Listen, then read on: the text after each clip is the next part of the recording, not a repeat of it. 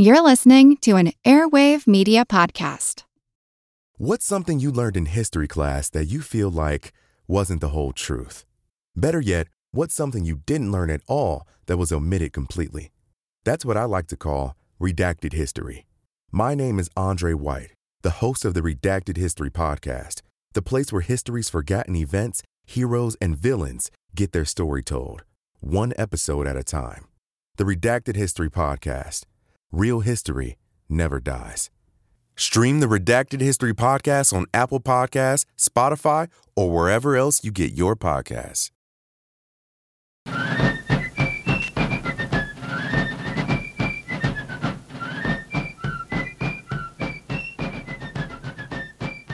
Hello, and thank you for joining the American Revolution.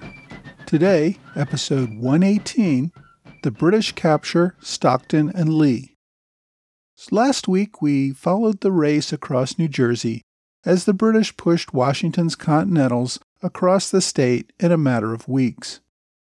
The Continental Army could not mount a stand against the advancing British and Hessian forces, but at least tried to avoid capture. As the British swept across New Jersey, they swept up many soldiers and civilians who were considered traitors. Today, I want to take a look at two of those prisoners, Richard Stockton and Charles Lee. Richard Stockton was a New Jersey native. His Quaker family had lived in Princeton for generations. Richard attended the local College of New Jersey, later known as Princeton University, and when he was older became a trustee of the school. He took a break from practicing law in New Jersey to travel to Britain, where, among other things, he had an audience with the King, King George III, to thank him on behalf of the College of New Jersey for his role in repealing the stamp tax. After Stockton's return to New Jersey, he served on the provincial council for the colony and as a judge. Most people label Stockton as a political moderate. Like most colonists, he was not crazy about Parliament's taxes, but at the same time was not exactly leading a charge toward revolution. New Jersey appointed him to serve at the Second Continental Congress. While there, he voted against independence. After it passed, though, he signed the document anyway. Quite a few delegates followed this pattern, even though they had reservations about going for independence at that time, they thought that the unanimity of Congress was important. After independence, Stockton ran for the presidency of the new independent state of New Jersey. He lost to William Livingston by one vote and kept his position as a delegate to the Continental Congress. When the British invaded New Jersey, like most leading patriots, he packed up what valuables he could and abandoned the family home. As a signer of the Declaration, he was definitely a target. He already knew the story of fellow signer Francis Lewis of Long Island. British regulars had burned Lewis's house and imprisoned his wife. Instead of heading to Pennsylvania, though, Stockton moved to a friend's home in Monmouth County. This was behind enemy lines, but it was an out of the way country estate. I guess Stockton thought no one would come looking for him there. If so, he was wrong. The British had hoped that a show of strength in the area would encourage many locals who still wanted to be loyal to the king to join the cause. Although the numbers of loyalists were not as large as Howe had hoped, a great many colonists did volunteer to support the regulars. One such regiment of Tory New Jersey volunteers got a tip about Stockton's location. They sent a force to arrest him. Most accounts of the arrest indicate that they treated him very harshly, forcing him to walk all the way to the British camp at Amboy, which is modern day Perth Amboy, through rivers and without proper winter clothing. Stockton arrived in Amboy in terrible condition. There, officials put him in chains and threw him in jail. He spent about a month there, enduring hardships similar to captured enlisted soldiers. Given Stockton's position as a gentleman, many Patriot leaders were aghast at his treatment. The Continental Congress demanded investigations and wanted to protest the treatment if found to be true. but by the time these complaints reached the British, Stockton was already on his way home. The terms of his release are controversial to this day, without clear and convincing evidence on either side. According to one story, Stockton accepted General Howe's offer of amnesty, swore allegiance to the king, and went home.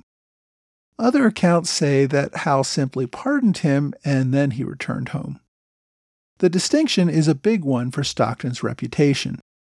If he really accepted amnesty and swore loyalty to King George, he would be considered a traitor to the Patriot cause. If, however, General Howe simply paroled him, he would be like a great many other officers who were honor bound to remain neutral until exchanged for a prisoner of equal rank. The strongest piece of evidence that I have seen that Stockton did not take amnesty is that General Howe submitted a list of nearly 5,000 names to London of those who had accepted amnesty. Stockton's name was not on that list, and Howe noted that no important people had accepted amnesty. Howe certainly would have included and indeed highlighted Stockton's name if he had been on that list. Stockton was also investigated by a New Jersey Committee of Safety about a year later on suspicion of being a Tory. At that time, he affirmed his loyalty to the Patriot cause. If he had received a note of amnesty, he would have had to give it to the committee, though he gave them nothing. There's also a case, though, that Stockton did accept amnesty. It begins with a note from a British officer on December 29, 1776, in Amboy, where Stockton had been a prisoner. It says that Howe had granted Stockton a full pardon and that he was entitled to the return of property, including horse and saddle that the Tories had taken from him. The British also never made any attempt to exchange Stockton for a British prisoner of equal value, something they almost certainly would have done if he was on parole. However, he was released, Stockton returned to his home in Princeton, where he left all public office. He resigned as a delegate to the Continental Congress. Part of this may have been that he was very sick because of his ill treatment while being held as a prisoner. But even after his health returned, he took up the private practice of law. He died four years later from cancer without revealing fully what he may have done to obtain release from capture. Whatever happened, the capture certainly broke Stockton and ended his career as a Patriot leader. Stockton, however, was not the most famous prisoner taken around this time. Even more famously, General Charles Lee was captured by the British Army. At this time, Lee was the third ranking commander in the Continental Army behind only Washington and Artemas Ward. And since Warren was pretty much out of the picture at this point, living in Boston, and was months away from resigning due to poor health, many were looking at Lee to replace Washington as commander of the Continental Army. Washington had just lost New York and New Jersey. Many felt that he just wasn't up to the job. Lee had far more military experience. Leaders on both sides considered him far and away the best military mind that the Continental Army had. As I discussed last week, ever since the fall of Forts Washington and Lee in November and the capture of thousands of prisoners of war, Washington had been requesting, but not ordering, General Lee to bring his army down to join with Washington so they could face the British force led by General Cornwallis. Lee kept finding one excuse after another to stay in New York. His correspondence to Washington indicated that his men were unfit to travel and that he would be far better off being in a position to attack the British rear once Cornwallis moved south in pursuit of Washington. Finally, in early December, General Lee crossed into northern New Jersey. Even so, he showed little inclination to join Washington near Philadelphia. Washington continued to send a stream of ever increasingly desperate and more insistent letters to Lee, hoping that the combined armies could at least mount a defense of Philadelphia, an attack that Washington thought was imminent. Instead, Lee kept insisting that it would be better for him to retain his independent command in North Jersey. His army remained camped for a week with no apparent inclination to join Washington. In truth, Lee seemed to be waiting for Washington's army to be captured, or for Washington himself to make some sort of reckless stand and be killed. At that point, Lee expected to become commander and would rescue America from defeat. He had spent the last few weeks writing letters to undermine Washington to other generals, Continental Congress delegates, and other influential leaders. Given circumstances, many of these men seemed inclined to follow him. On December 12th, an overconfident Lee left his army camped in a frozen field while he tried to get a good night's rest at a nearby inn. He did not take any of his regular aides with him. Instead, he had only a handful of officers, including two French officers. One of them, Vergniaud, had received a commission as captain from the Continental Army a few months earlier. The other, a French lieutenant colonel named Boisbertrand, had just gotten a two year leave from the French army and had traveled to America in search of a commission. American privateers had seized his ship off the Massachusetts coast. After Boston patriots learned of his wish to join the Continental Army, they gave him some travel money and told him to go to Philadelphia for a commission. Along the way, Boisbertrand met up with Lee, he decided to stay with Lee for now and worry about the paperwork of getting a commission later. Aside from those officers, Lee had only a small guard of about 30 soldiers. That evening, Continental General Horatio Gates sent Major James Wilkinson with a letter to General Washington asking for clarification on how to reach Washington's army. Washington had reached out to both Gates and Lee trying to get reinforcements to defend Philadelphia. For reasons I don't entirely understand, Wilkinson instead went to see General Lee that night and gave the letter meant for Washington to General Lee. According to Wilkinson's memoirs, when he found out Washington had crossed into Pennsylvania and learned that Lee was nearby, he went to Lee instead to get instructions on where Gates's troops should go next. I'm not clear on whether Wilkinson was simply so naive that he didn't realize Washington and Lee were pursuing different strategies, or whether he just decided that Washington was done for and that he wanted to get in good with Lee. One reason to suspect Wilkinson's motives was that he would prove to be quite the weasel later in life. Decades later, he would be in command of the U.S. Army and would be an active participant in the conspiracy that resulted in the trial of Aaron Burr for treason in 1807. General Wilkinson at that time saw the conspiracy was about to get exposed and turned on Burr to save himself. But that is a whole different story that is decades away. At this time, Wilkinson was standing in for his boss, General Gates.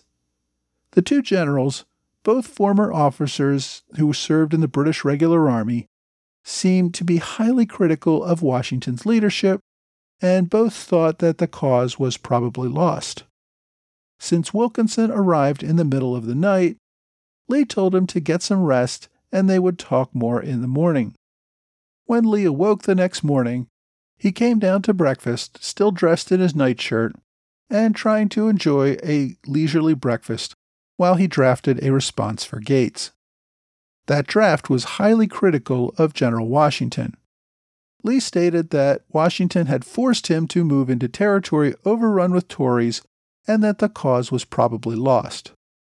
It is telling that Lee noted that the area was thick with Tories, since it made his decision to leave his army miles away and stay in an isolated tavern especially foolhardy.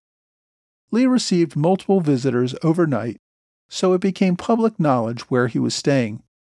I don't think it requires the benefit of hindsight to realize that local Tories would discover Lee's position away from the protection of his army and that they would relay that information to the regulars.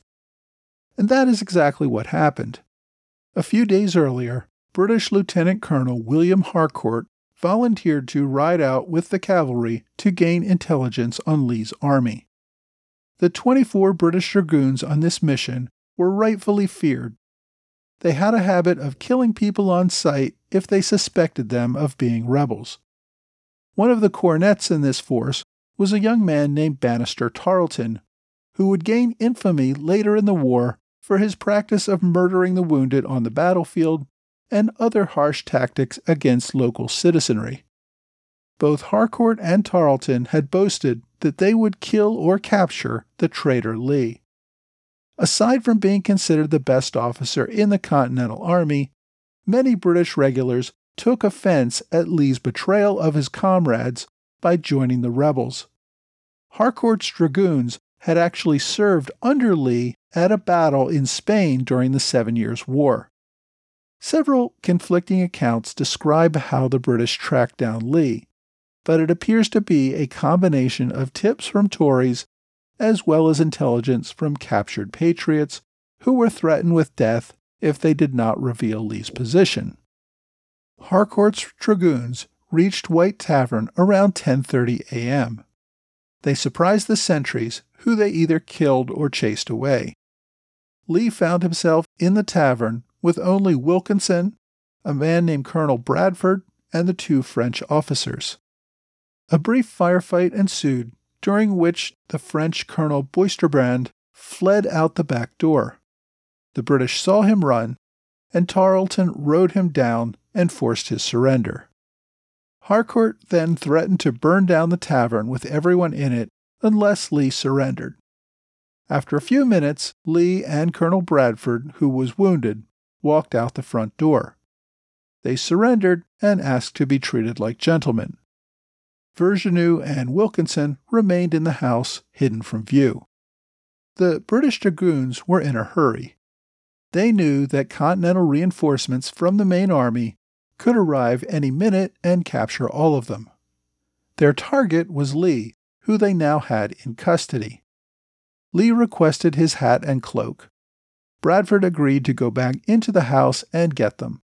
After going into the house, he put on a servant's hat and cloak, and then took Lee's hat and cloak to the front door, put them down, and then scurried back inside.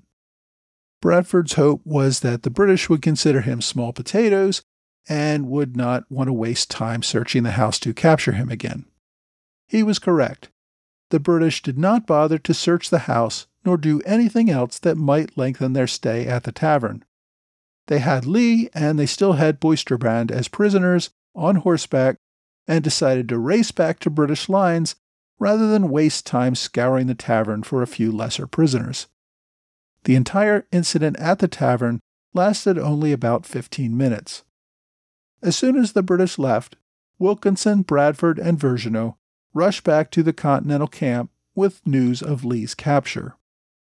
Harcourt's dragoons, along with their prisoners, sped back to Hillsborough, where several companies of regulars would support against any rescue party.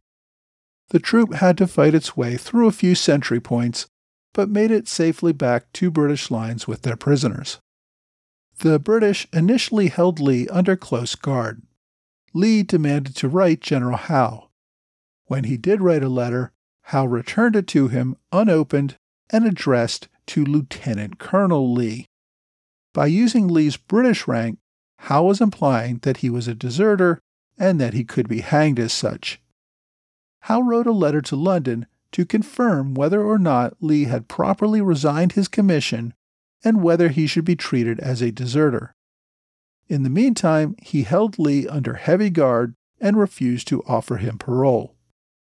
Harcourt, the officer who had captured Lee, returned to England where over the next few years he would become an earl after his older brother died childless. He would also become an aide de camp to the king and received a promotion to major general before the end of the war. After the war, he would also receive a Knight Grand Cross of the Order of the Bath and become one of the very few British officers ever to rise to the rank of Field Marshal. The guy I feel sorriest for in this whole story is Colonel Boisbertrand. Since the French officer had not yet received his Continental Commission before being captured, the British did not recognize him as a prisoner of war. They held him in a New York prison for a time, then shipped him back to London. He sat in prison for a couple of years before finally escaping in 1778 and returning to France. There, he found that the French government had taken away his commission for overstaying his two year leave. Never mind that he was a prisoner and could not return. Neither the Americans nor the French offered him another commission. He never served again, and I'm just not sure what finally happened to him. The big story, though, for everybody at the time was General Lee. For many on both sides, Lee's capture was considered more important than the capture of the 3,000 Continentals at Fort Washington. Many thought that Lee really was the only hope for the Continental Army. With his capture, Washington would never be able to lead the army to victory. Some top British officers predicted that his capture would soon result in a complete surrender of the Continental Army and an end to the rebellion. Washington himself seemed devastated by the loss. Despite Lee's insubordination, Washington shared the consensus view that Lee was one of the Army's most valuable leaders. In hindsight, of course, that capture was probably a miracle. Lee's capture ended any talk of him replacing Washington. It also meant that General Sullivan now took control of the army that had been under Lee's command. Sullivan began moving the troops to Philadelphia as Washington had requested for quite some time. Although it felt like a loss, Lee's capture actually marked the beginning of a turnaround for Washington and the Continentals. General Washington continued to soldier on, still trying to consolidate his forces and make plans to confront the enemy. He did not display any public evidence of defeatism in his correspondence with officers or Congress. But on December 18th, he did confide in a letter to his brother Samuel that with enlistments coming to an end, he might not have an army to continue the war. Quote, I have no doubt but that General Howe will still make an attempt upon Philadelphia this winter. I see nothing to oppose him in a fortnight from this time. In a word, my dear sir, if every nerve is not strained to recruit the new army with all possible expedition, I think the game is pretty near up. Washington was fortunate in that his prediction was wrong. The British had no intention of attempting to take Philadelphia that winter.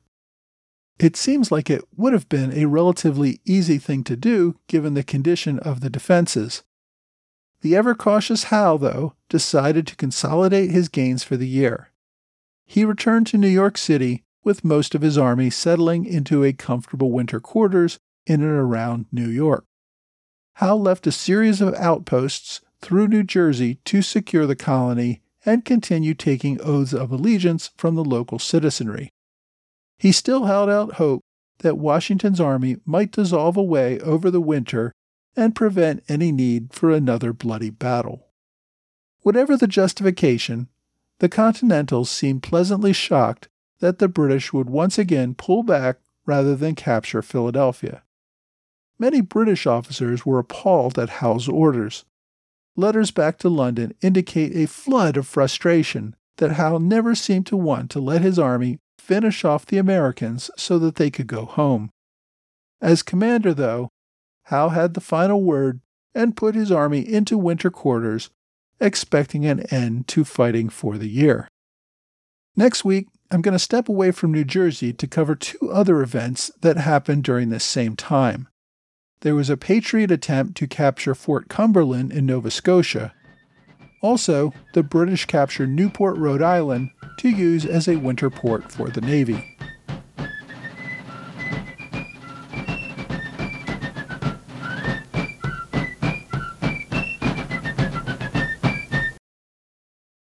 This episode is supported by Factor. Let's face it, preparing good and healthy meals is a lot of work. As a result, I often end up eating just junk food. Factor offers a better solution. You can get pre prepared, chef crafted, and dietitian approved meals delivered right to your door. You'll have over 35 different options a week to choose from, including keto, calorie smart, vegan, plus veggie, and more. It's going to be less expensive than takeout, and since it's pre delivered, it's already home waiting for you when you get there. The meals are 100% ready to heat and eat, so there's no prepping, cooking, or cleanup needed, and you can schedule the number of meals each week that works for you. Best of all, it tastes good and is good for you.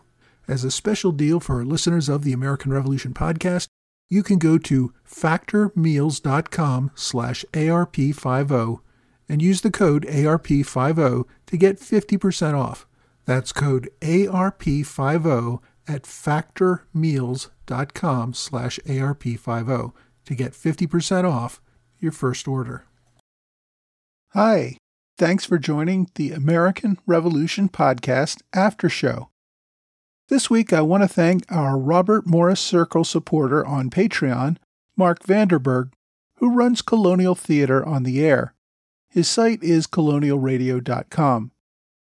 Just as a reminder, anyone can join Patreon to help support this podcast for as little as $2 a month.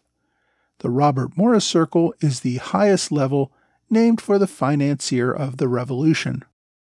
Mark's site, Colonial Theater, produces audio works on a wide variety of topics comedies, dramas, sci fi. My favorites, of course, are the historical fiction, I've mentioned the show Ticonderoga, which is set in the French and Indian War. The story takes place during the same events that I covered in the first few episodes of this podcast. If you give it a listen, you will find yourself following the adventures of Militia Captain William Taylor and his Mohawk scout, Dagatawita. They fall in with Captain Carlton Campbell of the 42nd Highlanders and a young orphan named Adam Cobbs. Together, the group faces a series of trials as they make their way through the course of the French and Indian War.